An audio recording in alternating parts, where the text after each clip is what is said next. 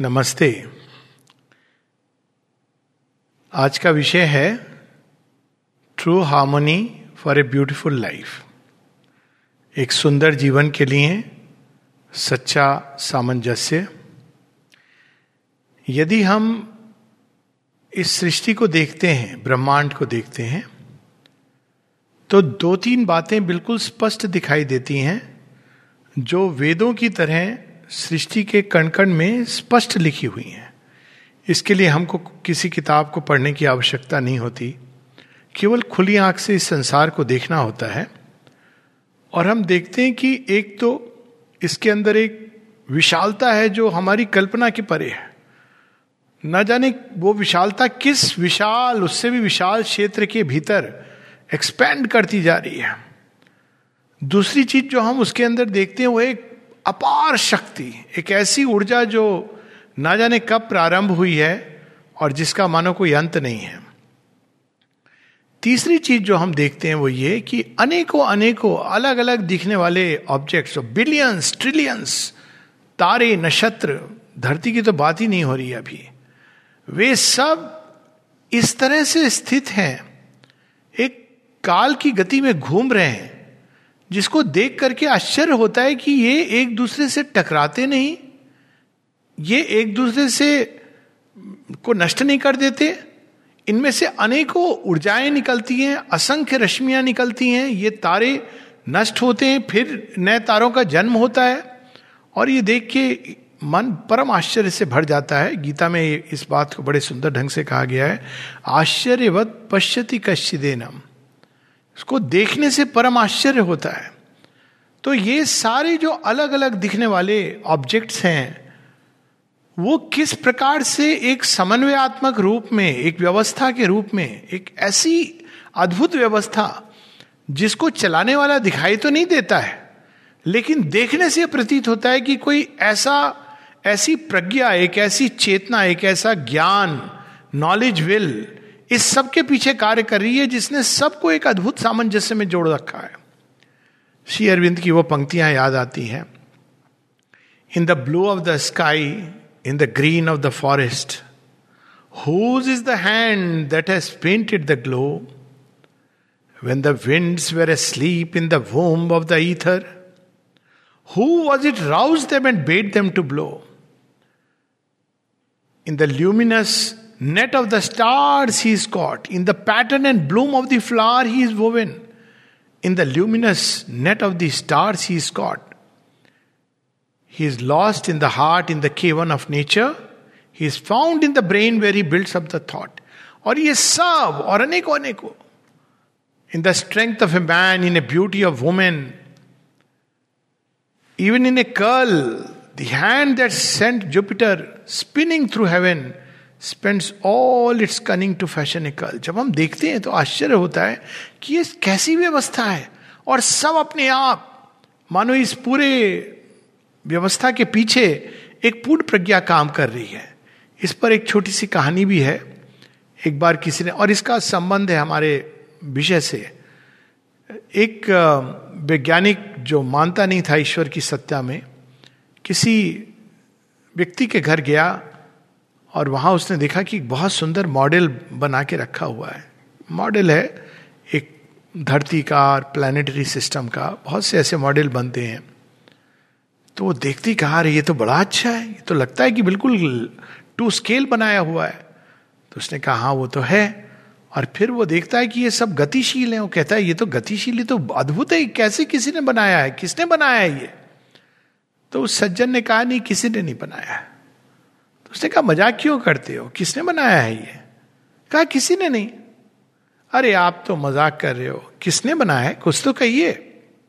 तो फिर उन्होंने उत्तर दिया कि इस छोटी सी चीज़ को तुम्हें लगता है कि किसी ने बनाया होगा, वरना इतना सुंदर, सामंजस्य से भरा हुआ ये खिलौना कैसे आ सकता है? और तुम्हें इस सारी सृष्टि को देखकर, इस ब्रह्मांड को देखकर तुम ये नहीं समझ पा रहे कि इसके पीछे कोई तो है? अब उसके हम नाम अलग अलग ले सकते हैं। बड़े सुंदर ढंग से भजन है नरसिंह मेहता का, निखिल ब्रह्मांड में एक तू ही हरि। वो एक है, कोई एक ऐसी सत्ता है, शक्ति है, ज्ञान है बीइंग है, जिसने ये सारे तारों को एक वेणी की तरह गुथा हुआ है। अपने ही शरीर के चारों तरफ़ अनंग को एक मूर्त रूप देने के लिए। लेकिन इस अद्भुत को जब हम देखते हैं, यही वो अद्भुत रस है नवरसों के बाद दसवां रस तो फिर हम अपने ऊपर अगर दृष्टि डालें तो तब हमें एक दूसरा आश्चर्य होता है। और वह आश्चर्य, ये तो सुखद आश्चर्य है, और ये एक दुखद आश्चर्य होता है कि इतनी सुंदर और अद्भुत व्यवस्था, इसकी रचना जिसने भी की, उसी ने मनुष्य को भी रचा होगा। और कहा तो यहाँ तक गया है कि ना केवल मनुष्य को रचा है, मनुष्य के अंदर वो विद्यमान है। तो मनुष्य के अंदर इतनी व्यवस्था, अव्यवस्था क्यों? और मनुष्य ने इस सृष्टि में ये अव्यवस्था क्यों कर रहा है? अगर हम धरती को देखें, अब हम धरती पर आ जाएँ जूम इन करके तो हम देखते हैं कि धरती पर मनुष्य के आने के पहले एक अद्भुत सामंजस्य व्यवस्था है। अगर आप किसी वाइल्ड फॉरेस्ट में चले जाइए अमेजोन पे लोग जाते हैं अमेजोन और और भी कहीं आप बचपन की मुझे याद है एक ऐसा बगीचा था जो मनुष्य मनुष्य आते जाते थे पगदंडी थी, वृक्ष थे, लेकिन उसको मनुष्य ने अपने दिमाग से कुछ नहीं किया था। उसके अंदर वाइल्डनेस थी, उसके अंदर जीव जंतु थे, सांप बिच्छू भी थे, उसके अंदर गिलहरियाँ थी, तोते थे, कोयल थी स्पैरो थी अलग अलग पेड़ थे, फूल थे। कैसे वो इतना इतना सुंदर लगता था, उसका जेस्टाल्ट उसकी एक टोटैलिटी और जैसे ही मनुष्य आता है मैन मेड गार्डन्स देखिए वो वहाँ से ट्रिम कर देगा, यहाँ से उसकी कृत्रिमता सब कुछ जैसे वो लूज कर देता है। ये तो तब है जब वो एक व्यवस्था बनाने की चेष्टा करता है। किंतु आमतौर पर अगर वो अपने अंदर झांके, लोग अक्सर जब योग में मुड़ते हैं तो शेरविंद कहते हैं, पहली चीज़ वो क्या देखते हैं? पहली चीज़ वो सीधा अंदर मुड़े और आत्मा को नहीं देख लेते। लोगों को ये लगता है, अरे, पहले हम अंदर जाने को चेष्टा तो कर रहे हैं, आत्मा नहीं दिख रही। तो पूछना होता है कि आपको क्या दिख रहा है? हम तो देख रहे हैं कि हमारे अंदर, खुद के अंदर कितनी अव्यवस्था है। तो यू आर ऑन ट्रैक सही दिशा में जा रहे हो। नहीं तो हम बाहर के जीवन में, जिसको हम कहते हैं व्यवस्था, वास्तव में वो व्यवस्था नहीं है, एक मेक शिफ्ट अरेंजमेंट है। वो एक प्रकार से देखा जाए तो हम भी इस तारे नक्षत्रों की तरह एक जड़ तत्व के रूप में, जड़ प्राण से प्रेरित तत्व के रूप में जुड़ गए हैं। बह रहे हैं प्रकृति के साथ। और उसमें चोट खा रहे हैं ऊपर नीचे, ये भी एक प्रकार का एक लोअर नेचर की हारमोनी है। कुछ लोग ऐसे होते हैं जो उसमें बहते रहते हैं काल की गति के साथ। तो उनको, अगर उनको ये शब्द कहा जाए ट्रू हारमोनी तो कहें नहीं, हमारी लाइफ तो अच्छी है। समस्या क्या है हमारी लाइफ में? है हारमोनी अब वो उसमें रोग है, शोक है, उस सबको वो एक्सेप्ट करते हैं क्योंकि वो एक प्रकार का एक लोअर नेचर की हारमोनी है। जैसे जीव जंतु हैं अगर आप सिंह से पूछेंगे कि हारमोनी तो वो कहेगा, नहीं, मेरी ज़िंदगी तो अच्छी चल रही है। भोजन है, मिल जाता है और बाकी मेरी मिसेस लायनेस से मिल लीजिए और मेरे चार पाँच कब्स हैं, वो बड़े हो रहे हैं, सब मुझे नेचर ने दे दिया है जो जो चाहिए। ये एक लोअर हार्मनी है जो एक फ़िज़िकल वाइटल लेवल पर मनुष्य के अंदर होती है। और उसमें जो उसकी परस्परता होती है, वो भी उसी प्रकार की होती है। जब मनुष्य स्तर पे जीता है तो उसकी परस्परता दो प्रकार की होती है। परस्परता का हारमोनी से संबंध है एक प्रकार का। पहले हम एक दूसरे से जुड़ते हैं, तब हारमोनी की बात होती है। जो व्यक्ति केवल अपने लिए जीता है, वो हारमोनी की बात नहीं करता है। वो फिर कहते हैं, जंगल में दो प्रकार के हाथी होते हैं, एक तो होता है जो टस्कर्स वो अकेले घूमते रहते हैं। अगर आप देखें तो विचित्र सा लगेगा, थोड़े पागल भी होते हैं। और दूसरे हाथी जो होते हैं, हमेशा झुंड में घूमते हैं। सोशल लाइफ होती है, उनकी बड़ी ऑर्गेनाइज हारमोनियस लाइफ होती है। तो उसी प्रकार से एक प्रकार की मनुष्यता है, एक प्रकार की हमारी चेतना के विकास का एक क्रम है, बहुत प्रारंभिक कदम है, जहाँ एक वर्किंग हारमोनी होती है हमारी, जिसको हम हारमोनी समझते हैं, लेकिन वो हारमोनी होती नहीं है वास्तव में, या अगर हम कहें भी तो वो एक अचेतन harmony it's a subconscious harmony वो ट्रू हारमोनी नहीं है, वो एक लोअर नेचर की हारमोनी है जो है it's a given to us शरीर और प्राण के बीच में। लेकिन तब एक नेक्स्ट लेवल आती है कि ये हारमोनी टूटती क्यों है? जो हम मनुष्य के अंदर व्यवस्था देखते हैं, वो क्यों है? तो प्रकृति इस लोअर हारमोनी को खुद ही तोड़ देती है। और वो कैसे तोड़ती है? मन के विकास के साथ। जैसे ही मन आता है तो लोअर नेचर की हारमोनी क्या होती है? भूख लगी तो खा लिया, मन में एक भाव उठा तो उसके अनुसार चले गए। इम्पल्स की, का जीवन है। लेकिन जैसे ही मन आता है तो उसके अंदर एक चीज़ जागृत होती है, उसका नाम है एक अर्धमूर्छित विवेक। हर चीज़ के लिए उसको कोई कारण चाहिए, एक प्रिंसिपल ऑफ़ एक्शन चाहिए। वो ऐसे नहीं बह सकता कि हम जैसे हमारी इंपल्सेस हो रही हैं, उसके अनुसार बह जाएँ। इंस्टिंक्टिव ड्रिवन नहीं है, जैसे पशु है। इंस्टिंक्टिव ड्रिवन है। तो मनुष्य के अंदर ये चीज़ नहीं है, जो मनुष्य कहलाने योग्य है। मन के आते ही हम देखते हैं कि मन को एक प्रकार की ऑटोनॉमी दी गई है कि अच्छा इस खेल को, इस घर को तुम अरेंज करो। ये कुछ इस तरह की बात है कि घर में माँ ने, पिता ने एक बच्चे के आने के पहले बहुत अच्छा अरेंज किया होता है घर को। अच्छे ढंग से सब लोग प्राय करते भी हैं। जब बच्चा आता है तो क्या होता है? बच्चा आता है तो वो सारी हारमोनी कहीं की कहीं चली जाती है। बच्चा कुछ उठा के बिस्तर पे रख देगा, कोई बच्चा कुछ कुछ चीज़ें मिला करके कोई नई चीज़ बना रहा है, कोई बच्चा दीवारों को रंग रहा है, ये एक वो कहते परेशान हो जाते हैं कि ये क्या हो गया? है ना? बच्चे लोग हंस रहे हैं, देख रहा हूँ मैं।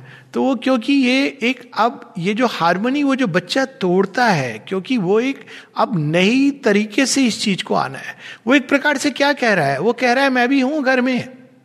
You have not taken account of me आप तो अपने हिसाब से सब कुछ कर रहे हो। Where am I where am I तो जब मन आता है तो वो सारी जो पुरानी व्यवस्था, उसको तोड़ता और फिर से करना चाहता है। ये बच्चे का अपना अरेंजमेंट है। कुछ बच्चे होते हैं जो बड़े भी हो जाते हैं तो यही लगता है, माएँ सुबह में उनका कमरा ठीक करती हैं, शाम को बच्चे उसको गड़बड़ कर देते हैं। और अगर बच्चे से पूछा जाए कि क्या किया तो बच्चा कहेगा don't disturb me don't touch me don't touch my arrangement मुझे ठीक पता है कहाँ क्या चीज़ है।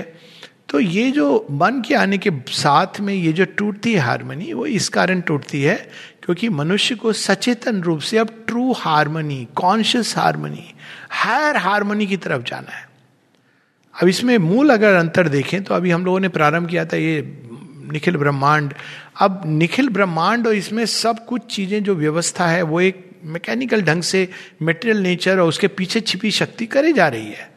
लेकिन मनुष्य को अब इसको एक नए आधार पर करना है, वो है निखिल ब्रह्मांड में एक तू ही हरि। उस एक के आधार पर इस अनेकत्व को फिर से सजाना है। तो ये जो चैलेंज है जो मनुष्य को दिया गया है, जिसके लिए उसकी हारमोनी तोड़ दी गई है, वहाँ से मनुष्य की एक नई यात्रा प्रारंभ होती है और प्रारंभ होने के उसके कई चरण, कई आयाम होते हैं कि वो सीधा खोजता है कि मैं कोई अपने जीवन को कैसे गाइड करूँ। संसार के जीवन में जिस, जो भी लोग हैं मेरे साथ, उनके साथ कैसे संबंध जोड़ो? पशु के लिए समस्या नहीं है।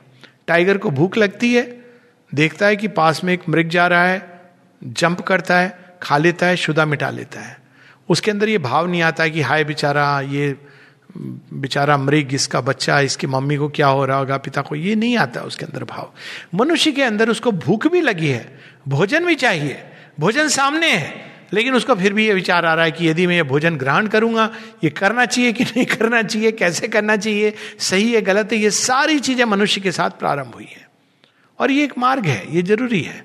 और इस खोज में वो पहले एक मॉरल एथिकल ऑर्डर अपने अंदर के जीवन में और बाहर के जीवन में लाने की चेष्टा करता है। वो एक व्यवस्था है। हारमोनी अभी भी नहीं है। आपने हारमोनी का वो देखा होगा, बूटे जिसको नाम दिया है माने हारमोनी। वो उसकी अद्भुत बात यही है कि उसमें अगर आप देख के समझने की कोशिश करेंगे मेंटली तो नहीं समझ आता कि ये कैसे एक एक इधर जा रहा है, एक इधर जा रहा है। यू ट्राई टू सी छोटी छोटी उसकी बेलें ऐसे घूम रही हैं, पर उसका एक जस्टाल बड़ा सुंदर लग रहा है।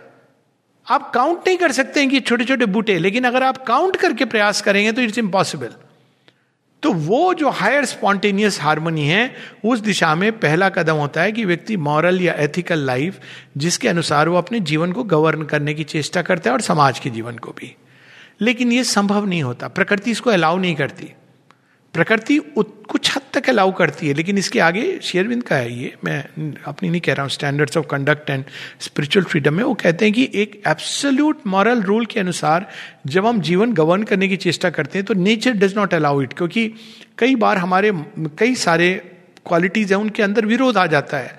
Absolute justice and absolute love don't go together अब एब्सोल्यूट लव में तो कंप्लीट फॉरगिवनेस सब कुछ है। एब्सोल्यूट जस्टिस के लिए तो न्याय, दंड बैलेंस ये सारी चीज़ें हैं।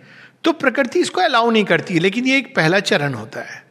तो इससे, लेकिन इस इस प्रोसेस में क्या होता है? मनुष्य सामाजिक प्राणी से एक, जो समाज की जो लोअर व्यवस्था है लोअर व्यवस्था में समाज में सबसे बड़ा रिलीफ क्या होता है कि मुझे सोचने की ज़रूरत नहीं है।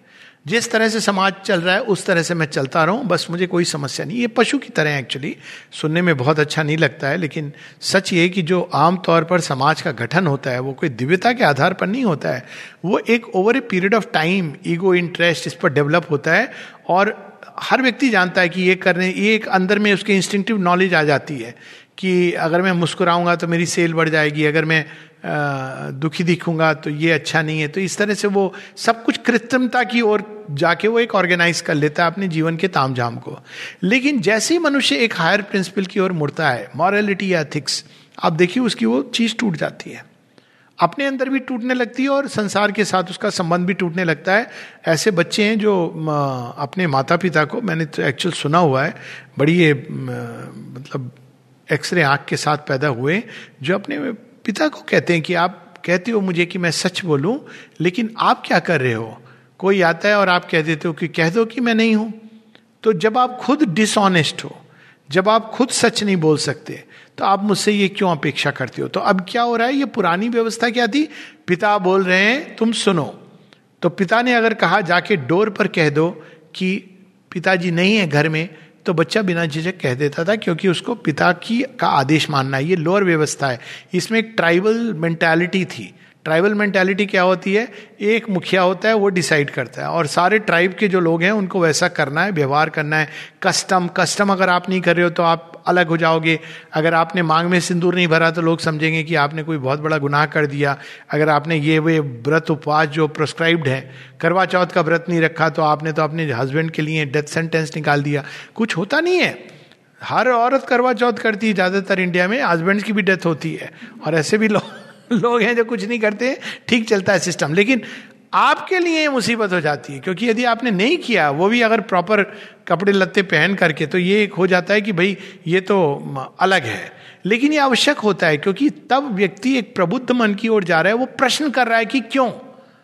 जिस दिन एक नारी ये प्रश्न करती है कि करवा चौथ का व्रत नारी क्यों रखेगी?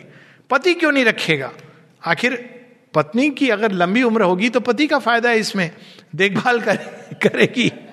तो जिस दिन ये प्रश्न प्रारंभ होते हैं जिस दिन हमारी बुद्धि जागृत होने लगती है, प्रारंभ में तर्क शक्ति केवल निम्न वृत्तियों को जस्टिफाई करने में जाती है।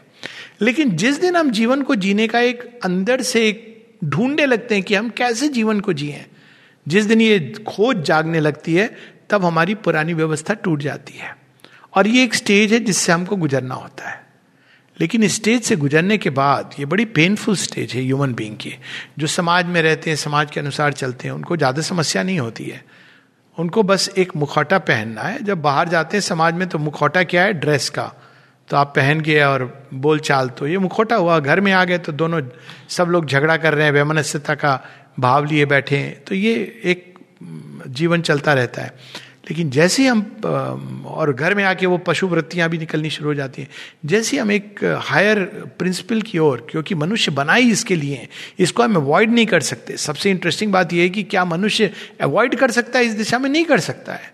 क्योंकि उसकी नियति लोअर हार्मोनी नहीं है, उसकी नियति डिवाइन हार्मोनी है। अब डिवाइन हार्मोनी का आधार क्या है? डिवाइन हार्मोनी का आधार है जिसको हमारे वेदों में तीन तरह से डिस्क्राइब किया गया, उस चेतना को जहाँ से ये सारी चीज़ें निश्चित हुई हैं। एक है वो सत्य है। सत्य यानी वो सब चीज़ का वही आधार है। सत्य इसलिए उसको कहा गया कि आप किसी भी चीज़ के मूल में चले जाएँगे तो वही मिलेगा। सो इट इज़ ट्रू सत्य इसलिए भी कहा गया कि सब पेरिशेबल चीज़ें जो हैं क्षणिक हैं, आती हैं, जाती हैं, लेकिन वहाँ पर आप टच करते हैं तो देखते हैं कि ऐसा सपोर्ट है, एक ऐसा अवलंब है जो इम्पेरिशेबल है। तो इसलिए उसको सत्य है, वो नित्य है, वो चिरंतन है, वो कभी भी विना, उसका विनाश नहीं होता, अविनाशी है, इत्यादि तीन नामों से हम उसको संबोधित करते हैं। ये वह सत्ता है या वह चेतना की अवस्था है जहाँ पर हर चीज़, किसी भी चीज़ की गहराई में जाएँगे तो आपको वही मिलेगी। इसलिए वो सत्य है एक एकमेव द्वितीयम है। लेकिन साथ में वो कैसा सत्य है? वृहत है। वो इतना विशाल है कि उसने अपने अंदर नाना प्रकार के भिन्न भिन्न नाम रूपों को धारण किया हुआ है। तो उसके अंदर एक वेरिएशन वेराइटी मल्टीप्लिसिटी मैनीफोल्डनेस सबका स्कोप है, इतना वास्ट है। और तब एक तीसरे एस्पेक्ट उसका निकलता है सत्यम वृतम और दोनों को जोड़ने वाली कड़ी रितम रितम यानी रिद्म सेम सेम रूट है उसका रिद्म रित एक विधान है, उस चीज़ का एक राइट लॉ है राइट प्रिंसिपल है, जिसके कारण वो चीज़ जहाँ है, वहाँ है। अब मेटीरियल नेचर में अब अगर हम गहराई से जाएँ तो हम देखते हैं कि ये तो रित है, जिसके कारण धरती की गति अब वैज्ञानिक कैलकुलेट करते हैं और बताते हैं कि ये गति है, सूर्य की ऐसी है, सूर्य भी चल रहा है ड्रिफ्ट कर रहा है, चंद्रमा की ऐसी आप कल्पना कीजिए कि एक सेकंड के लिए आप अंतर कर दीजिए और थोड़ी सी उसकी गति बदल दीजिए और देखिए कि कैसा केवस होने वाला है। तो कौन सी चीज़ है जिसने इस गति को इस तरह से माप करके निर्धारित किया हुआ है? परफेक्ट परफेक्शन से इवन मेजरमेंट्स है। लोग मेजर करते हैं कि यहाँ से, चंद्रमा तक का, फिर उसके बाद सूर्य तक का, इसी, उसी से हमारे 108 सेक्रेट नंबर डिराइव्ड होता है, क्योंकि इसका माप से संबंध है। तो ये कैसे ये इस प्रकार से संसार को बनाया है? इवन जब हम पाई फिगर को लेते हैं तो अजीब सी फिगर है, अद्भुत फिगर है। तो सृष्टि में ये कैसे ये पैटर्न्स के साथ रचना की है तो कोई चीज़ है जिसने रित चित के आधार पर रिद्म बनाई है हर एक चीज़ की। और रिद्म के पीछे उसका एक नियम है, मानवीय नियम नहीं है। मानवीय नियम मॉरल नियम लीगल नियम, सामाजिक नियम, एक ट्रू लॉ ऑफ़ बीइंग जो जिसका एकमात्र सूत्रधार सत्यम सत्यमृतम बृहतम और उसके पीछे स्वयं भगवान है। तो अब मनुष्य का यह कर्तव्य होता है कि जब वो उसको नए ढंग से मनुष्य की तो रिदम तोड़ दी गई है। पशुओं की रिदम एक स्पॉन्टेनियस इंस्टिंक्टिव रिदम है। वो कॉन्शियस नहीं है। मनुष्य को आप कॉन्शियसली डिवाइन रिदम को अपने अंदर धारण करना है। और वो जो प्रोसेस है, वो एक लंबी प्रोसेस है।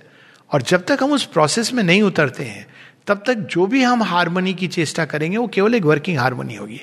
हारमोनी इस तरह नहीं होती कि चलो हम लोग दस लोग टेबल पर बैठ के डिस्कस करें। प्रयास करके देख लीजिए। दस नहीं, दो लोग बैठ जाइए। आप देखिए कि कैसे पाँच मिनट के अंदर अंदर वही प्रयास डिसहारमोनी की तरफ़ ले जाएगा। क्योंकि इंडिविजुअलिटी है इंडिविजुअलिटी के लिए माइंड ज़रूरी है माइंड के साथ में ईगो जुड़ी हुई है तो वो, वही इंडिविजुअलिटी ने तोड़ दिया अपने आप को सामाजिक लोअर हार्मनी से। लेकिन उसी ईगो इंडिविजुअलिटी को बाद में खोकर एक हायर हारमोनी आती है। समस्या ये है। तो वो हायर हारमोनी के लिए पहले हमको उस प्रिंसिपल को ढूंढना है। अब वापस हम इस सृष्टि की ओर जाएँ। तो सृष्टि में हमने देखा कि आनंद है, एक अद्भुत आनंद है। देख के इसीलिए लोगों को रात को स्टार गेजिंग करके बड़ा आनंद आता है। समुद्र को देख के आनंद आता है। पेड़ पौधे पर्वतों के बीच में आनंद आता है। और साथ में एक अपरिमेय सौंदर्य है, एक अपरिभाषित सौंदर्य है। एक ऐसा सौंदर्य सृष्टि में जिसको आप डिफाइन नहीं कर सकते कोई, आप पूछे कोई हिल स्टेशन होके आता है, पूछे कि कैसा था? अरे, बड़ा सुंदर था। आप पूछ के देखिए कि बताओ क्या सुंदर था। अब वो कोशिश करेगा बताने की, पहाड़ थे। अच्छा तो पहाड़ में सुंदर क्या लग रहा था?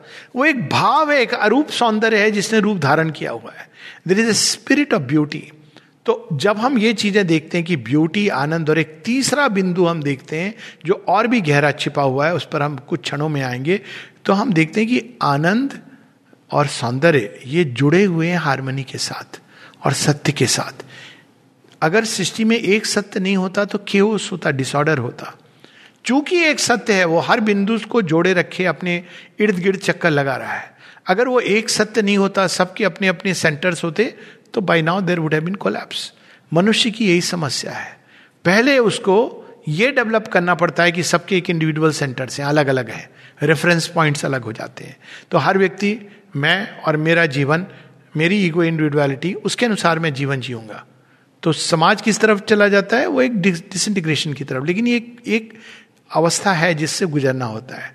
अब उसको क्या ढूंढना है? उसको वो एलिमेंट ढूंढना है जो उसके अंदर और सृष्टि के अंदर और सब चीज़ों के अंदर कॉमन है। जब तक वो उसको सचेतन रूप से जोड़ के जुड़ नहीं जाता, तब तक वो हारमोनी के सारे प्रयास वर्किंग एक टॉलरेबल शेरविंद कहते हैं डिसऑर्डरली ऑर्डर एक टॉलरेबल जिसको कहते हैं टॉलरेंस हम एक दूसरे को टॉलरेट कर सकते हैं एक्सेप्ट कर सकते हैं। क्षमा कर सकते हैं, ये सब हम कर सकते हैं, लेकिन ट्रू हारमोनी नहीं ला सकते। तो ट्रू हारमोनी का जो पहला बिंदु है, वो है मंस या ईगो इंडिविजुअली से शिफ्ट करके हमको अपने अंदर चैत्य the psychic the true individual को हमको ढूंढना है। चैत्य के के साथ ऐसा क्या है?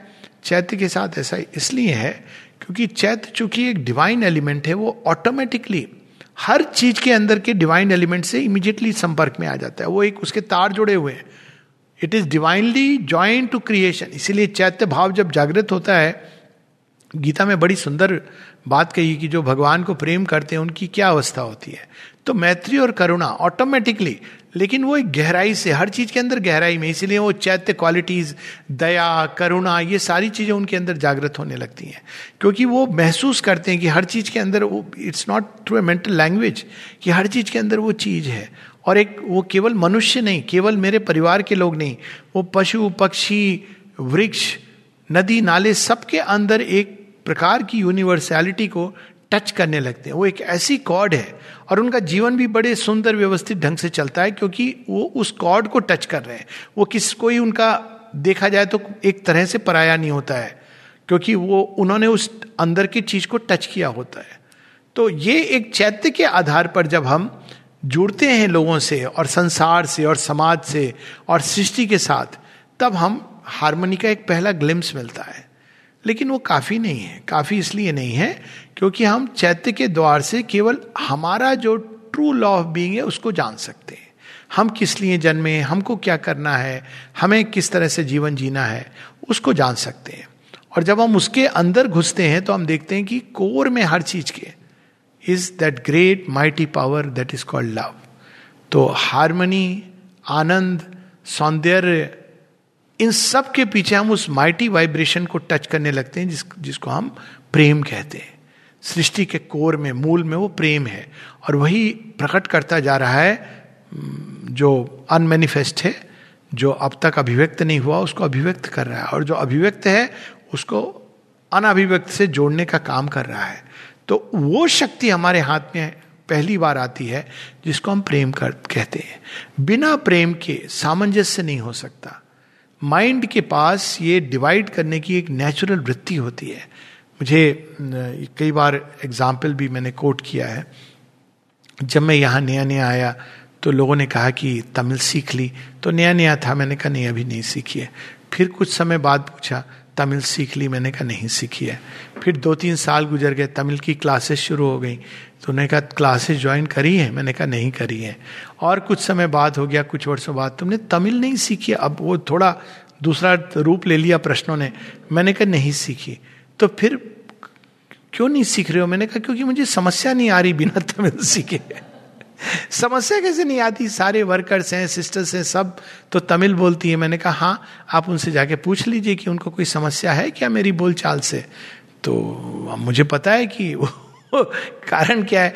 देन आई एक्सप्लेन कि माइंड से आप कितने भी प्रयास करेंगे हार्मोनाइज करने की, वो अंत में डिवीज़न लाएगा। अगर भाषा से हारमोनी हो जाती तो दो लोग जो एक ही भाषा बोल रहे हैं वो तो घर में बैठ के बड़े सुंदर ढंग से रहते, एक ही प्रकार की पिक्चरें केवल मान लो एक ही भाषा आती है तो उनको फाइट नहीं करना चाहिए। पर फाइट करते हैं। क्योंकि ये भाषा से तो सामंजस्य नहीं होता है। वो टॉलस्टॉय का तरीका है कि सब लोग एक भाषा बोले, सब लोग एक जैसा कपड़े पहने। यूनिफॉर्मिटी है वो। उससे हारमोनी नहीं आएगी। और उसको प्रयास किया जाता है बलपूर्वक एक व्यक्ति, वो ट्राइबल मेंटेलिटी आ जाती है। कि भाई एक व्यक्ति बोल रहा है, सब लोग ऐसा करेंगे तो हारमोनी आ जाएगी। वो वो पुरानी व्यवस्था टूट चुकी है। ये संभव नहीं है क्लासरूम में आप नहीं कर सकते हैं। आजकल डिजिटल क्लासेस हो रही हैं टीचर्स बताते हैं कि छोटे छोटे बच्चे, वो बेचारे कंप्यूटर के सामने तो कोई रोने लगता है, कोई सोने लगता है, कोई उठ के खेलने लगता है। तो टीचर को कहना पड़ता है कि आप प्लीज़ वीडियो अपना बंद कर दीजिए बच्चे का। बड़ों को भी कहना पड़ता है वेबिनार्स में भी कई बार। क्योंकि ये एक बेसिक चीज़ है कि हम एक परस्परता से जुड़े हुए हैं। तो ये लव के बिना और वो भी जो प्रेम हमारे हृदय की गहराई में है, ये सामंजस्य नहीं आ सकता। और वो लव कहाँ से आता है? हार्ट से। तो ये मैं कहता हूँ कि भाई, हृदय की भाषा जान लो तो बाकी भाषाओं के बिना काम हो जाएगा। ये नहीं कि नहीं जानना चाहिए, भाषा हम जानते हैं तो जुड़ते हैं एक लेवल पर लोगों से। बहुत अच्छी बात है। विदाउट डाउट कि एक लेवल पर हम जुड़ते हैं। लेकिन वो एक आधार नहीं है हारमोनी का। हारमोनी का आधार प्रेम होता है जो हृदय से आता है। अब प्रेम कैसे हारमोनाइज करता है? प्रेम इस तरह से हारमोनाइज करता है। अब माइंड क्या करता है? वो तौल के करता है। मैं इतना करने के लिए तैयार हूँ, देने के लिए। तुम क्या दोगे? अच्छा तुम इतना दे रहे हो। तो माइंड कैलकुलेट करता है कि इज़ इट वर्थ इट और is it not worth it अगर उसको लगता है उसका फ़ायदा हो रहा है तो कहते हैं हाँ इस व्यक्ति के साथ मुझे हारमोनी करनी चाहिए। चाहे वो दुनिया भर का सबसे निकृष्ट व्यक्ति हो। और यदि कैलकुलेट करके उसको लगता नहीं, इससे तो मेरा कोई लाभ नहीं है, इससे तो नुकसान ही हो रहा है तो धीरे धीरे उस व्यक्ति को अपने पास से दरकिनार कर देता है। इसे सैड रियलिटी लेकिन जब हृदय बाहर निकलता है तो प्रेम को केवल एक ही चीज़ आती है। प्रेम को कैलकुलेशन नहीं आता है फॉर्चुनेटली प्रेम को केवल एक ही चीज़ आती है, वो है to give give and endlessly give और चूँकि वो देना जानता है, इसलिए वो अपने चारों ओर जैसे एक पुष्प मधुमक्खियों को इकट्ठा कर लेता है। तो जिनके हृदय में प्रेम होता है, वहाँ चारों तरफ़ बींग क्रीचर्स क्योंकि सबको प्यास होती है, उसके अंदर वो अमृत है, उस जिसमें मिठास भरी हुई है। तो ये प्रेम एक पहली चीज़ है जो संसार को, जो ओरिजिन है सृष्टि का, जो जोड़ सकता है। लेकिन ये प्रेम, जब तक हम चैत्य को पाते हैं तो वो केवल हमको ये दिखाता है कि किस रास्ते पर हमको चलना है। कैसे उसका इंडिकेटर क्या होता है? जो कर्म हम प्रेम के साथ और आनंद लेते हुए करते हैं। वो एक स्ट्रेट इंडिकेटर होता है कि this the work meant for us लेकिन जो भी काम ड्रेजरी लगती है, ओ, हाय, बैठना पड़ेगा, ये काम करना पड़ेगा तो हमें अंदर में प्रेम ही गाइड कर रहा है। काम करने में जॉय नहीं आ रहा, प्रेम से नहीं कर पा रहे। कहते हैं ना भैया, कि कहते हैं ना कि भैया, प्रेम से काम करो। ये क्या कर रहे हो? जब प्रेम से काम नहीं करते तो लोग गड़बड़ करने लगते हैं। तो प्रेम एक ऐसी शक्ति जो गाइड भी करती है हार्मोनाइज भी करती है, हमको अंदर से इंडिकेट भी करती है। लेकिन ये एक पहला स्टेप है। और वो स्टेप हमारे अंदर में हार्मोनाइज करने के लिए बहुत अच्छा है। क्योंकि पहली हारमोनी इसके पहले कि हम संसार को हारमोनी की बात करें true harmony has to begin from inside ये स्वस्थ होने का बेसिस भी अगर हम बीमार पड़ रहे हैं फ्रीक्वेंटली मतलब हमारे अंदर कहीं ना कहीं डिसहारमोनी की अवस्था है। और डिसहारमोनी का मूल कारण क्या है? बहुत अधिक माइंड सेंटर्ड लाइफ या दूसरा कारण होता है केवल वाइटली ड्रिवन लाइफ इन दोनों प्रकार के जीवन में अंदर में फ्रीक्वेंट डिसहारमोनी होती है। अब लोग इसको एक्सेप्ट कर लेते हैं, वो एक अलग बात है। लेकिन साइकिक ड्रिवन लाइफ में एक बार बार होती भी अगर है डिसहारमोनी तो उसको ठीक कर देता है, क्योंकि चैत्य के अंदर वो हार्मोनाइजिंग प्रिंसिपल है। उसके अंदर वो पारसमणि है। ऑटोमेटिकली वो माइंड को एक प्रकार की वाइडनेस दे देगा, प्रकाश दे देगा, हृदय के अंदर माधुर्य भर देगा जॉय भर देगा, प्राण के अंदर एक स्ट्रेंथ सबलता भर देगा, शरीर के अंदर सौंदर्य और निरोगता की अवस्था पैदा कर देगा। तो psychic is the first thing बिना सोल को देखे जाने एक हुए सारे हारमोनी के प्रयास टेम्प्ररी होंगे। That is the first thing और वो हमें अपने आप इंडिकेट करता है हमको किस राह पे जाना है। रित चित्त में जो एक इंडिविजुअल की जो लॉ है रिद्म है, वो उसको वो बता देता है, प्रकट कर देता है। लेकिन अब कलेक्टिव हारमोनी कैसे होगी? साइकिक हमारे अंदर सारे तत्वों को पहले हारमोनाइज करेगा। माइंड के थॉट्स साइकिक क्या है? वो डोर टू ट्रूथ है। तो वो ठीक दिखा देता है कि जो माइंड के थॉट्स हैं, ये ट्रुथ की तरफ़ जा रहे हैं या ये अनृत की तरफ़ जा रहे हैं। इसीलिए जो एक शब्द यूज़ किया है बड़े सुंदर ढंग से, शास्त्रों में, सत्यमेव जयते नान रितम अनृत। यानी जहाँ पे वो रिद्म गड़बड़ हो रही है, वो ट्यूनिंग से गलत हो रहे हैं तो अपने आप दिखा देता है। उसके पास वो लाइट है। विदाउट एनी डिस्कशन जस्टिफिकेशन या बिना किसी एनालिसिस के वो साथ बता देता है कि ये जो चीज़ है, ये सही नहीं है। उसी प्रकार से वो हृदय के भावों को दिखा देता है। इसमें सौंदर्य है, साइकिक जुड़ा हुआ है सौंदर्य के साथ। इसमें ट्रू जॉय अंदर का आ रहा है या इसमें केवल एक डिग्रेडिंग प्लेजर है? और जो पेन में बदल जा रहा है, वो जीवन को दिखा देता है कि ये दिशा तुम्हारे इनर बीइंग के साथ मेल खा रही है या नहीं खा रही है। शरीर तक को वो सारा गाइडेंस दे सकता है। लेकिन एक हायर कलेक्ट एक कलेक्टिव हारमोनी के लिए हमको, जैसे व्यक्तिगत हारमोनी के लिए हमको ईगो इंडिविजुअलिटी से सोल इंडिविजुअलिटी की ओर जाना पड़ता है, वैसी कलेक्टिव हारमोनी के लिए हमको मन की सीमा का अतिक्रमण करके beyond the mind spiritual ranges चेतना के वे आयाम जो अभी छिपे हुए जब उनकी ओर हम खुलते हैं, तब हमको ये संसार में एक नया दृश्य नज़र आता है। तब चीज़ें कई बार उल्टी पुल्टी नज़र एक बड़ी सुंदर माता जी बताती ना it's a reversal of consciousness अब ये रिवर्सल ऑफ़ कॉन्शियसनेस को किसी ने एक शायद गाने के माध्यम से, गाना मुझे ध्यान नहीं आ रहा शायद, लेकिन एक फ्रेज है जिसके माध्यम से बताया है कि अगर इस संसार को देखो एक दृष्टि से तो ऐसा लगता है कि अपने पाँव पे नहीं, अपने सिर के ऊपर चल रहा है। सिर के बल चल रहा है। और जब वो हायर कॉन्शियसनेस उतरती है, आध्यात्मिक चेतना से तो हम देखते हैं कि कोई भी चीज़ तो ऐसी नहीं है जो डिवाइन प्लानिंग और डिवाइन लॉ के अनुसार चल रही है। डिवाइन विल कितनी डिस्टॉर्ट हो गई है क्रिएशन में, जिसके चलते केओस है, झगड़ा एक्वायरल एक नया सत्य उद्घाटित होता है हम सबके सामने। साफ़ दिखता है कि कैसे लोग अपने अहंकार पे अड़ जाते हैं। और वो प्राण त्याग देंगे, पर अहंकार नहीं त्यागेंगे। कहते ना, रस्सी जल गई, ऐठन नहीं गई। बुढ़ापे तक नहीं त्यागते हैं। हमने तो बस कह दिया तो कह दिया, अब चंद्र टले, सूरज टले टले जगत व्यवहार, पर बाबूजी और दादाजी का टले ना अहम विचार। सत्य विचार नहीं ये जीवन का ये कटु सत्य है। ऐसे देखे, मैंने देखे हैं, सबने देखे होंगे ऐसे लोग एल्डरली लोग। और बच्चों के लिए क्या उदाहरण है? बच्चे बेचारे कितने प्लास्टिक और मैलिएबल होते हैं। हम बच्चों से अपेक्षा करते हैं कि जो हम कह रहे हैं, तुम सुन लो। लेकिन ऐसे लोग हैं जो एडल्ट जो लोग हैं बड़े भयानक होते हैं। वो मतलब अड़ते, अड़े रहते हैं। वो स्टैंड पॉइंट जरा भी नहीं बदलेंगे। तो प्लास्टिसिटी के बिना ट्रूथ कैसे मैनिफेस्ट होगा? हारमोनी कैसे आएगी?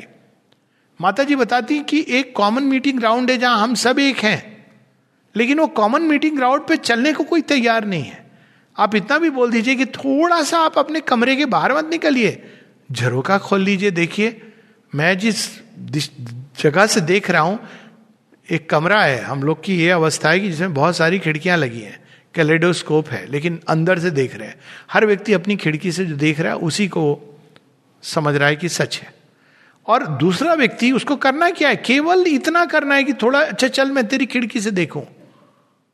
यानी एक स्टैंड पॉइंट एक होता है कि, एक हायर स्टैंड पॉइंट ये होता है कि let me try to understand उस व्यक्ति को, उसकी चेतना के अंदर प्रवेश करके। जिसको हम लोग वर्ड यूज़ करते हैं एम्पैथी तो देखेगा तो कहेगा हाँ हाँ ये तो बात सही है।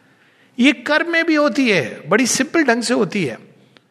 कई बार हम इतना केओस कंफ्यूजन क्योंकि हम परस्परता की बजाय चीज़ों को डिवाइड करने में लगे रहते हैं। उसके दो सुंदर एग्ज़ाम्पल हैं। एक तो था कि एक एक कमरे में कई लोगों को ले ले गए और बैलून में हवा भर दी गई।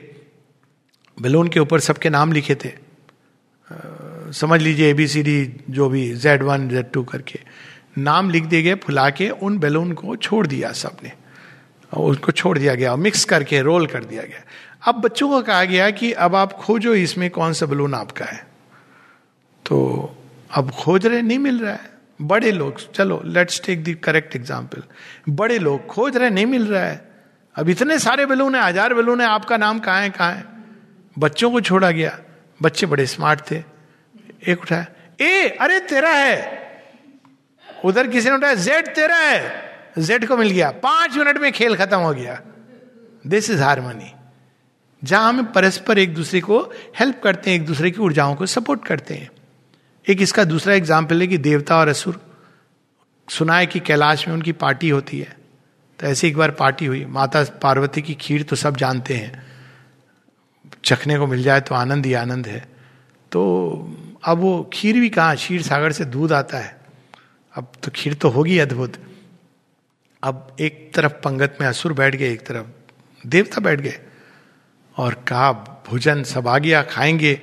बड़े पकवान आए तो खाने वाले हैं तो भगवान ने कहा, रुक, एक मिनट एक शर्त है बस। शर्त है, बताइए क्या शर्त है? कि तुम्हारे यहाँ बाजू में एक बाजू को तुम मोड़ नहीं सकते हो। बस यही शर्त है। तो यहाँ पर एक कुछ बाँध दिया गया कि आप इसको मोड़ नहीं सकते हैं। कहा, खाओ, दोनों बाजू पे। तो अब वो अब, अब देखिए बिना मोड़े ट्राई करिए खाने की।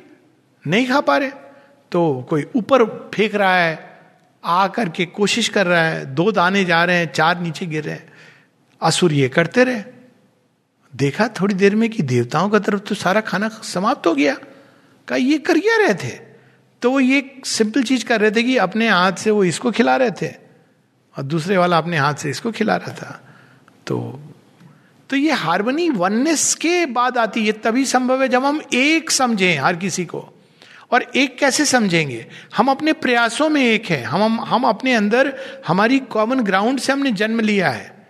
एक बड़ी सुंदर माता जी से किसी ने कहा कि how can humanity become one तो माँ ने कहा by becoming conscious of its origin तो फिर ये क्या हिंदू है मुसलमान है इसको स्पेशल राइट्स दो वो क्रिश्चियन है वो क्रिश्चियन दलित है वो सिख है। ये तो हम डिसहारमोनी की दिशा में जा रहे हैं। इंटरफेट डायलॉग्स रखो।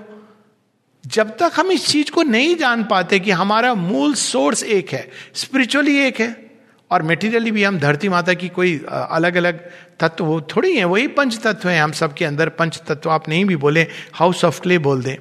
तो एक हम कहा हैं? हम एक हायर कॉन्शियसनेस में स्पिरिचुअल कॉन्शियस में उस एकत्व का बोध होने लगता है कि मूल में हम एक हैं। साथ ही एक और चीज़ क्या आती है? क्लियरली कि हम सबकी प्यास तो एक ही है। क्या जो व्यक्ति इंग्लैंड में है या अमेरिका में है, उसको जब प्यास लगती तो कोको कोला ही पीता है। ट्राई करके देख लीजिए, प्यास नहीं बुझेगी। वो पानी ही पीता है, अंत में पानी पीता है, उसको भी पता है। पानी ही पीना है। और उसके अंदर, हृदय के अंदर क्या प्यास है? क्या अमेरिका के लोगों को सच्चा प्यार नहीं चाहिए? बिल्कुल चाहिए। वो चाहे उसको खोज कैसे भी रहे हो लेकिन चाहिए वही, सच्चा ज्ञान नहीं चाहिए, बिल्कुल चाहिए। क्या उनको एक ट्रू जॉय जो हमेशा लास्टिंग होनी चाहिए? बिल्कुल चाहिए। क्या उनको हारमोनी नहीं चाहिए? बिल्कुल चाहिए। शांति नहीं चाहिए? बिल्कुल चाहिए। क्योंकि सबके अंदर वही मूल प्यास है। पूरे वर्ल्ड में इसके हम अगर ले लें पूछ लें तो सब कहेंगे कि है। तो इस प्यास को अवेकन करें। ये हमारे लिए चाहिए। अभी तो लोग हारमोनी अगर बाहर की चेतना में पूछा जाए, क्या चाहिए? हमारा बच्चा कंपटीशन में फ़र्स्ट आ जाए तो आप साथ में क्या विश कर रहे हैं? हमारा बच्चा फ़र्स्ट आ जाए, और अगर हज़ार बच्चे थे तो नाइन नाइनटी नाइन फेल हो जाए। ये मानसिकता जो एम्बिशन से और ये जो प्रतिस्पर्धा की मानसिकता है, ये तो डिवाइड करती है। हमारा बच्चा अच्छा करे, ये ज़रूर होना चाहिए। हमारा बच्चा अपना बेस्ट करे, लेकिन फ़र्स्ट आना सेकंड आना, ये इरेलीवेंट चीज़ है। लेकिन हम अभी तक यही बच्चों को भी यही हम सिखाते हैं, कैसे तू इससे एक कदम, ये जो कंपटीशन का जो भाव लाते हैं इस प्रकार से। कंपटीशन का अर्थ होता है एक्सीलेंस आप अपने आप को बेस्ट करिए तो उस सेंस में कंपटीशन का एक लाभ होता है कि आप अपने को बेटर करते जाइए। लेकिन किसी और के कंपैरिजन में नहीं, अपने कंपैरिजन में। तो ये सारी चीज़ें हमारे अंदर एक बचपन से आनी चाहिए कि मूल रूप से एक ही प्यास है, एक ही चीज़ को हम सब खोज रहे हैं। अलग अलग चीज़ नहीं खोज रहे खरा सोना असली हीरा, यही हम खोज रहे हैं मनुष्य के अंदर। तो जब हम ये कॉमन ग्राउंड मिलता है कि सब एक चीज़ खोज रहे हैं, और उस एक चीज़ को आप हज़ारों नाम दे दीजिए, है वो एक ही। दो नहीं है। ये तो स्पष्ट है कि आप चाहे इस नाम से बुला लो या उस नाम से बुला लो। ओरिजिन जो होगा, सृष्टि का, वो एक ही होगा। दो नहीं हो सकते आप उसको कोई नाम ना बुलाइए, वो भी चलेगा। अनाम बोल दीजिए। वो भी एक नाम है। सतनाम बोल दीजिए, वो भी एक नाम है। ओम कह दीजिए, वो भी एक नाम है। ये सारी चीज़ें उस एक की ओर। तो जब हम उस एक सिख के साथ जुड़ेंगे, चैत्य के द्वार से हम अपने जीवन के सत्य को जानते हैं, और उसके द्वार से, एक के द्वार से हम सारी सृष्टि में जो अनेकत्व है, उसके सत्य को जानते हैं रिचित को जानते हैं, रिद्म को जानते हैं। और जब हम उसको देखने लगते हैं, तब हम जीवन को, संसार के साथ एक सही संबंध जोड़ते हैं। अभी हमारे संबंध, हमारे इंटरेस्ट इगोइस्टिक डिजायर्स एम्बिशन की सेटिस्फैक्शन जेलसी हेट्रेट फियर इसके आधार ग्रीड इसके आधार पर है। और ये विनाश की ओर ले जाते हैं हमको। लेकिन जब हम उस वन के आधार पर जोड़ते हैं तो हम कोई कभी किसी चीज़ की एक गलत वो नहीं कर सकते। हम कोई हमारा परम मित्र है, उसको भी हम वो चीज़ कहेंगे जो हमको पता है कि this is going to help ये सच में उसके अंदर के ट्रुथ के साथ मेल खाती है। और इस प्रकार से जब हम लोगों के साथ संबंध जोड़ते हैं संसार के साथ ना हम तब डिसीव्ड होते हैं बाहर की अपियरेंसेस से ना हम केवल अपियरेंसेस के आधार पर जिसको एक हिंदी में बड़ा इंटरेस्टिंग वर्ड है पता नहीं उड़िया में है कि नहीं लल्लो चप्पो पता नहीं इसका कुछ एक मतलब अरे तो, तो बड़ा अच्छा है बड़ा अच्छा है। मन में कह रहे हैं कि है तो तू बेकार लेकिन अब क्या करूँ तो मिनिस्टर है तो कहना पड़ेगा इसको कहते हैं लल्लो चप्पो। ये मिथ्यात्व के आधार पर नहीं जोड़ते हैं सत्य के आधार पर जोड़ते हैं। जितना जहाँ पे कहा कहना चाहिए, उतना कहते हैं, और जहाँ चुप रहना चाहिए, वहाँ चुप हो जाते हैं। तो अपने चुप होने का टाइम आ गया है। अपने हृदय के अंदर सोल को ढूंढना और उसके प्रभाव से हमारे मन, प्राण, हृदय, भाव, विचार, संकल्प, इन सबको सामंजस्य में लाना, ताकि ये सब चैत्य की लॉ ऑफ़ ट्रुथ को ओबे करें, ना कि सरफेस कॉन्शियसनेस जो भटकी हुई है नाना प्रकार की चीज़ों में उसको। और एक हायर कॉन्शियसनेस एक के आधार पर जब संसार से हम जुड़ते हैं तो संसार के अंदर हम डिवाइन विल के अनुसार काम करते हैं, ना कि हम अपने इंटरेस्ट को देखकर नाप तोल कर और जब हम उस डिवाइन विल के अनुसार काम करते हैं तो उसका एंड रिज़ल्ट हमेशा हारमोनी रहता है, चाहे हमको कभी कभी महाभारत के दौर से क्यों ना गुजरना पड़े। तो इन्हीं कुछ विचारों के साथ मैं वाणी को विश्राम दूँगा। कोई प्रश्न है तो कर सकते हैं। जब सारा कुछ हार्मोनाइज हो जाएगा तो सब कुछ बैलेंस हो जाएगा। और जब कोई चीज़ बैलेंस हो जाता है, फिर वहाँ पे प्रोग्रेस का स्कोप कहाँ रहेगा? जब तक अनबैलेंस्ड फोर्स नहीं है, तब तक कोई काम नहीं होने वाला। तो जब बैलेंस होके सारा रह जाएगा तो फिर हम लोग उसको कैसे मतलब हार्मोनाइज में कैसे प्रोग्रेस कर पाएँगे? बहुत सुंदर, अद्भुत प्रश्न है। मतलब इस प्रश्न के लिए नमन ये एक ऐसा सत्य है जिसको कई बार हम नहीं देख पाते। नॉर्मल लाइफ में ये सच है कि प्रोग्रेस तभी होती है जब एक इम्बैलेंस कोई चीज़ टूटती है, तब हमारे अंदर उसको नए ढंग से जोड़ने की चाह आती है। लेकिन जो डिवाइन के आधार पर हारमोनी होती है, उसको एक शब्द है जो आप थैंक्स टू यू उसको मैं जोड़ दूँ एस प्रोग्रेसिव असेंडिंग हारमोनी तो प्रोग्रेसिव असेंडिंग हारमोनी कैसे होती है? क्योंकि हम एक के द्वार से इन्फिनिट के क्षेत्र में चले जाते हैं। तो कॉन्स्टेंटली नई फोर्सेज आती रहती हैं और हम उनके आधार पे हम आगे बढ़ते रहते हैं। यानी इसको हम इस तरह से लें कि जो नॉर्मल लाइफ ऑफ़ इग्नोरेंस है, उसमें हमको एक सीढ़ी है उसको अगर ठीक है स्टेबल है पाँव तो हम आगे नहीं बढ़ जाए। और उसको अगर हमको दूसरी सीढ़ी पर पहुँचना है तो एक ऐसे स्टेट से गुजरना पड़ता है जहाँ हम स्टम्बल करते हैं। और वो टूट जाता है, वो जो हमारा पुराना बैलेंस है। लेकिन ये एक इस प्रकार की हारमोनिय सीढ़ी है, इसके बाद जो निकलती है, यानी सेकेंड लेवल पर जो हमारी इवोल्यूशन होती है, वो कॉन्स्टेंटली डिवाइन एक लेवल पर आते हैं और एक नई चीज़ उद्घाटित होती है। उस पर जाते हैं और और एक नई चीज़ उद्घाटित होती है। और हम कॉन्स्टेंटली उसकी ओर बढ़ते रहते हैं। हाँ उसको बढ़ने के लिए कई बार हमको नीचे आकर फिर से ऊपर जाना पड़ता है। यानी इसको अगर मैं पैराडॉक्सिकली पुट करूँ तो इस प्रकार से आई विल पुट इट कि sometimes to go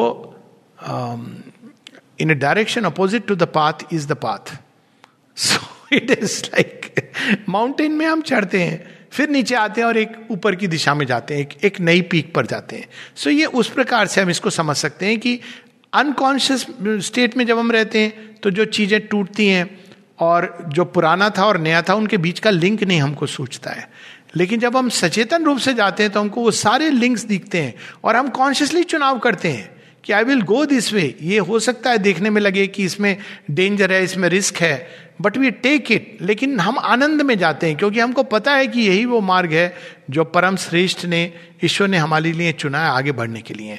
तो बिकॉज़ वी आर कॉन्शियस और चूँकि वो एक इन्फिनिट प्रोग्रेशन है तो पेन की सफरिंग की एक व्यवस्था टूटने की ज़रूरत नहीं होती है।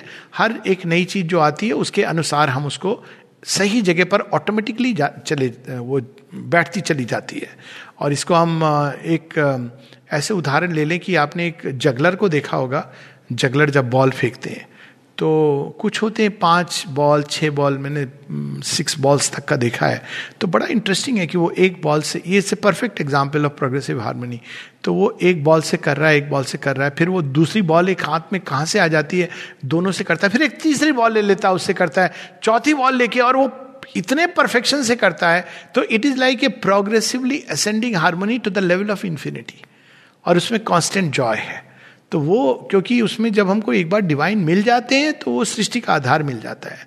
तो फिर क्या होता है, सारी चीज़ें डिवाइन अनफोल्डिंग का हिस्सा होती हैं, और हर चीज़ में डिलाइट होती है। ऑफकोर्स उसमें भी चीज़ें जाएँगी, ऐसा नहीं है कि नहीं जाएँगी, क्योंकि ये तो संभव नहीं है कि अनित्य संसार में कोई भी चीज़ नित्य हो, चीज़ें जाएँगी और चीज़ें आएँगी, लेकिन उसमें टूटने का, अव्यवस्था होने का ये स्कोप नहीं होगा। जब चीज़ें जा रही हैं तो भी वो एक जॉय और एक नई हारमोनी जो बिल्ड हो रही है, दोनों के बीच में एक बड़ा ब्यूटीफुल सामंजस्य होगा। और नई चीज़ जब टेक ऑफ़ करेगी और पुरानी चीज़ें जा रही हैं तो उनके बीच में एक बड़ा हारमोनियस सेंड ऑफ़ और एक का सेंड ऑफ़ हो रहा है और दूसरे का वेलकम हो रहा है। इस तरह की चीज़ होगी it will not be painful not unconscious suffering टूटने का जो आभास होता है डिवीज़न की जो चीज़ होती है, वो चीज़ें समाप्त हो जाएँगी, वो स्टेट चली जाएगी। वरना तो डिवाइन भी तोड़ते ही हैं। संसार को भगवान ही तो तोड़ते हैं। अगर हम देखें, महाभारत में तो श्री कृष्ण स्वयं तोड़ते हैं तो टूटना और बनना तो चलेगा। लेकिन जो टूटने के साथ जो जुड़ा हुआ है, जो डिवीज़न घृणा एंगर विस्फोट, ये सब चीज़ें चली जाएँगी। और वो भी हारमोनियस होगा। एक, इसके एक गाना है बड़ा सुंदर, उसमें ये लाइन अब कई कोई गाने होते हैं ना जिसमें इंट्यूटिवली ये चीज़ आती है। तो उसमें इस तरह से है, वो अफसाना जिसे अंजाम तक ले जाना हो मुश्किल, उसे एक खूबसूरत मोड़ देकर छोड़ना अच्छा। अब वो क्या हुआ? अब ये बात वही है कि कोई एक स्टोरी लाइन चल रही है आपके जीवन में। अब उस कहानी फ़िल्म में ये सीमित तौर पर दिया गया है। वो स्टोरी लाइन आपकी वो एक पॉइंट के बियॉन्ड नहीं जा रही है। इस लाइफ में नहीं जा रही है। Let us put it like that तो एक होता है कि लोग झगड़ा करते हैं, तोड़ते हैं और वो डिसऑर्डर होता है क्योस होता है, उसके स्प्लिंटर्स उसके घाव कितने लोगों को लगते हैं। एक दूसरा होता है कि बड़े हारमोनियसली स्मूथली उसको एक बड़ा खूबसूरत टर्न मिलता है। और उसके साथ में एक नई स्टोरी लाइन शुरू होती है। तो लाइफ होनी तो ऐसी चाहिए लेकिन अब it needs time it needs evolution पर एक दिन ऐसी ही होगी। नमस्ते। Dada, my question for today is we are living in such a society that when we, fo- we focus on the outer world, we found a lot of disharmonious world around us. But when we go within ourselves, we found the real peace and harmony. My question is that how can we interact with all the people in harmonious way of this outer world, which is full of ignorance? Wonderful question और इसमें इसी के साथ हम लोग आज समाप्त करेंगे, पर यह बहुत सुंदर क्वेश्चन है, इसका उत्तर मैं देना चाहूँगा। तो आमतौर पर हमारे जीवन में हमारी चेतना सरफेस पर रहती है। और उस सतह की सरफेस पर्सनालिटी को ही हम लोग अपनी रियल पर्सनालिटी मानते हैं। और उसी को हम ग्रूम करते रहते हैं। कपड़े कैसे पहनना है, किस स्टाइल से बोलना है, क्या लहजा, कैसा आपका व्यवहार होना चाहिए, केवल सरफेस पर्सनालिटी और सरफेस पर्सनालिटी चूँकि वो वर्ल्ड की इग्नोरेंट लोअर फोर्सेस से इतना अधिक जुड़ी हुई है कि वो हर वेव के साथ बह जाती है। दैट्स वाई वो होता है ना कि आप सरफेस पे, समुद्र में देखिए वेव्स के साथ लोग बह जाते हैं, क्योंकि वो सरफेस पर्सनालिटी वर्ल्ड के पूरी तरह आउटर नेचर के लोअर नेचर के ग्रिप में है। और अधिकांश लोग अनफॉर्चुनेटली उसी को अपना ट्रू पर्सनैलिटी समझते हैं। लेकिन एक डेवलपमेंट के बाद कोई भी व्यक्ति जो थोड़ा डेवलप्ड है और जो योग की तरफ़ बढ़ा है, वो तो निश्चित रूप से अवेयर हो जाता है कि सरफेस पर्सनालिटी के पीछे एक हमारी इनर सत्ता है इनर बीइंग है, जो उसका एक प्राइवेट रियल ट्रूथ है, जो किसी के साथ शेयर नहीं करता आमतौर पर जीवन में, क्योंकि अगर वो करेगा तो वो संसार उसको समझ नहीं पाएगा, जो आप बात बता रहे हो, उसमें डिस हारमोनी होगी। लेकिन वो इनर बीइंग है, और वो पोषित होने लगता है जैसे जैसे हमारे अंदर चैत्य की इंपल्स बढ़ती है। तो जब ये इनर बीइंग का भाव जो आपने बताया कि एक अंदर में कहीं पर है, शांति का जोन है और एक ब्यूटीफुल चीज़ है जिसके अंदर अच्छे विचार भी आते हैं, अच्छी भावनाएँ आती हैं, लेकिन आउटर नेचर में फिर सब बह जाता है। तो जब ये प्रारंभ हो जाता है, तब तो way of life is very simple आप start living from within outwards कोई और तरीका नहीं है। आपको रिस्पेक्ट करना है। ये जो नई चीज़ अंदर में डेवलप हो रही है हाँ लोग आपको नहीं समझेंगे। हो सकता है लोग समझे कि अरे, ये तो अजीब सी लड़की है, ये तो इसको बात करना नहीं आता, ये सब के साथ doesn't matter one has to respect जो अंदर में इनर बींग फॉर्म्ड हो रहा है तो उसको, उसके ऊपर फोकस होना चाहिए, उसको ग्रो करना चाहिए और उसके ग्रोथ का सबसे ब्यूटीफुल माध्यम है to go within in search of the soul बाहर के लोगों के साथ ज़बरदस्ती हंस के बात करना, ज़बरदस्ती उनको एक एक कृत्रिमता से प्रेजेंट करना, ज़बरदस्ती उनके साथ चाहे व्हाट्सएप हो या टेलीफोन हो, उससे जुड़े रहना, ये ज़रूरी नहीं है। और बल्कि उसको खत्म करना चाहिए। नहीं तो हम दोनों के बीच इतना विभक्त रहेंगे कि खिंच करके जरासंध वाली अवस्था हो जाएगी हमारी, कि बार बार शिव जी हमको जोड़ दें और भीमसेन हमको तोड़ दें। तो ये नहीं होनी चाहिए हमारी अवस्था। हमें वो अपने इनर बीइंग को रिस्पेक्ट करना है और उसको पोषित होने देना है। जब एक बार हमारी इनर पर्सनालिटी डेवलप्ड हो जाएगी और फॉर्म्ड हो जाएगी, तब हम बाहर के संसार में आके उसका स्टैंप डाल सकते हैं एसर्ट कर सकते हैं। क्योंकि तब हमारा इनर बीइंग स्ट्रांग हो गया है और वो बाहर की सत्ता को, बाहर के जीवन को भी अपने अनुरूप चेंज कर सकता है। लेकिन तब तक पहला कर्तव्य है live within be not shaken by outer circumstances और बाहर के सर्कमस्टांसेस को देखना, एक वेव्स की तरह आ रहे चले जाएँगे। जो अभी आया, बड़े प्रबल रूप से आपको लगा रहे, महासुनामी आ गई, प्रतीक्षा करो, चली जाएगी। इम्पल्स आई बड़ी strong just wait it will go away हाँ आप बहना चाहते हो, एक अलग बात है कॉन्शियस चॉइस के आधार पर। But otherwise nothing will last it will all go away live within and live from within ये इस बात को बस स्मरण रखना है हमको। क्योंकि इनर बीइंग को फॉर्म होने में भी कई लाइफ्स लगती हैं। आउटर बीइंग तो झट से फॉर्म होता है। आप जन्म लेते हो, शुरू हो जाता है आउटर का फॉर्मेशन मम्मी, पापा स्कूल में आसपास के दोस्त, कुछ अनुभव आपके आउटर पर्सनालिटी को फॉर्म कर देते हैं। But that's not our real personality फिर उसमें हमारी कुछ जुड़ जाती है, हमने इतनी शिक्षा, ये काम कर रहे हैं। It's all out of personality ये तो टूट जाएगी।